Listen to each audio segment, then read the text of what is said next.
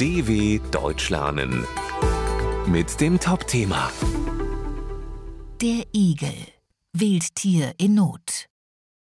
Der Igel gehört zu den Tierarten, die schon am längsten in Europa heimisch sind. Doch der Mensch nimmt ihm seinen Lebensraum. An manchen Orten sind Igel schon vom Aussterben bedroht. Wer einen Garten besitzt, hat dort vielleicht schon einmal das kleine Säugetier mit Stacheln entdeckt. Jetzt hat der Igel einen Preis gewonnen. Die Deutsche Wildtierstiftung hat ihn zum Tier des Jahres 2024 gewählt. Damit hat ein Wildtier die Wahl gewonnen, dass es in unserer Kulturlandschaft immer schwerer hat, so Biologe Klaus Hackländer von der Stiftung. Tatsächlich ist die überall in Europa heimische, nachtaktive Tierart gefährdet. In Großbritannien ist sie laut einer Untersuchung bereits vom Aussterben bedroht, und schuld daran ist der Mensch. Am wohlsten fühlen sich Igel in einer offenen Landschaft mit Büschen, Wiesen und Feldern. Durch den Einsatz von Pestiziden und den Anbau in Monokulturen in der Landwirtschaft verlieren die Tiere jedoch ihren natürlichen Lebensraum. Besonders schädlich für sie ist es, wenn Böden durch Bautätigkeiten versiegelt werden.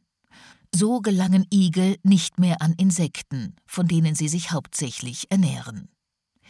Igel finden zwar auch auf manchen Pflanzen Insekten, doch der vom Menschen verursachte Klimawandel lässt viele Böden trocken und hart werden, sodass Pflanzen verschwinden.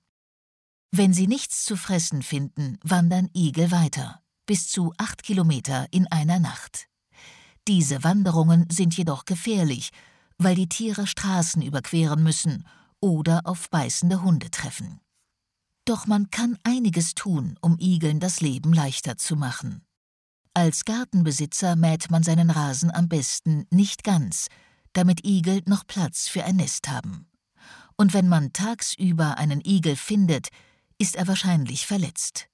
Dann sollte man ihn zu einer sogenannten Igelstation bringen, die es in ganz Deutschland gibt. Hier finden verletzte Igel ein Zuhause und werden behandelt und gefüttert. Weil das Problem so groß ist, hilft man dort allerdings nur in Notfällen. dw.com/topthema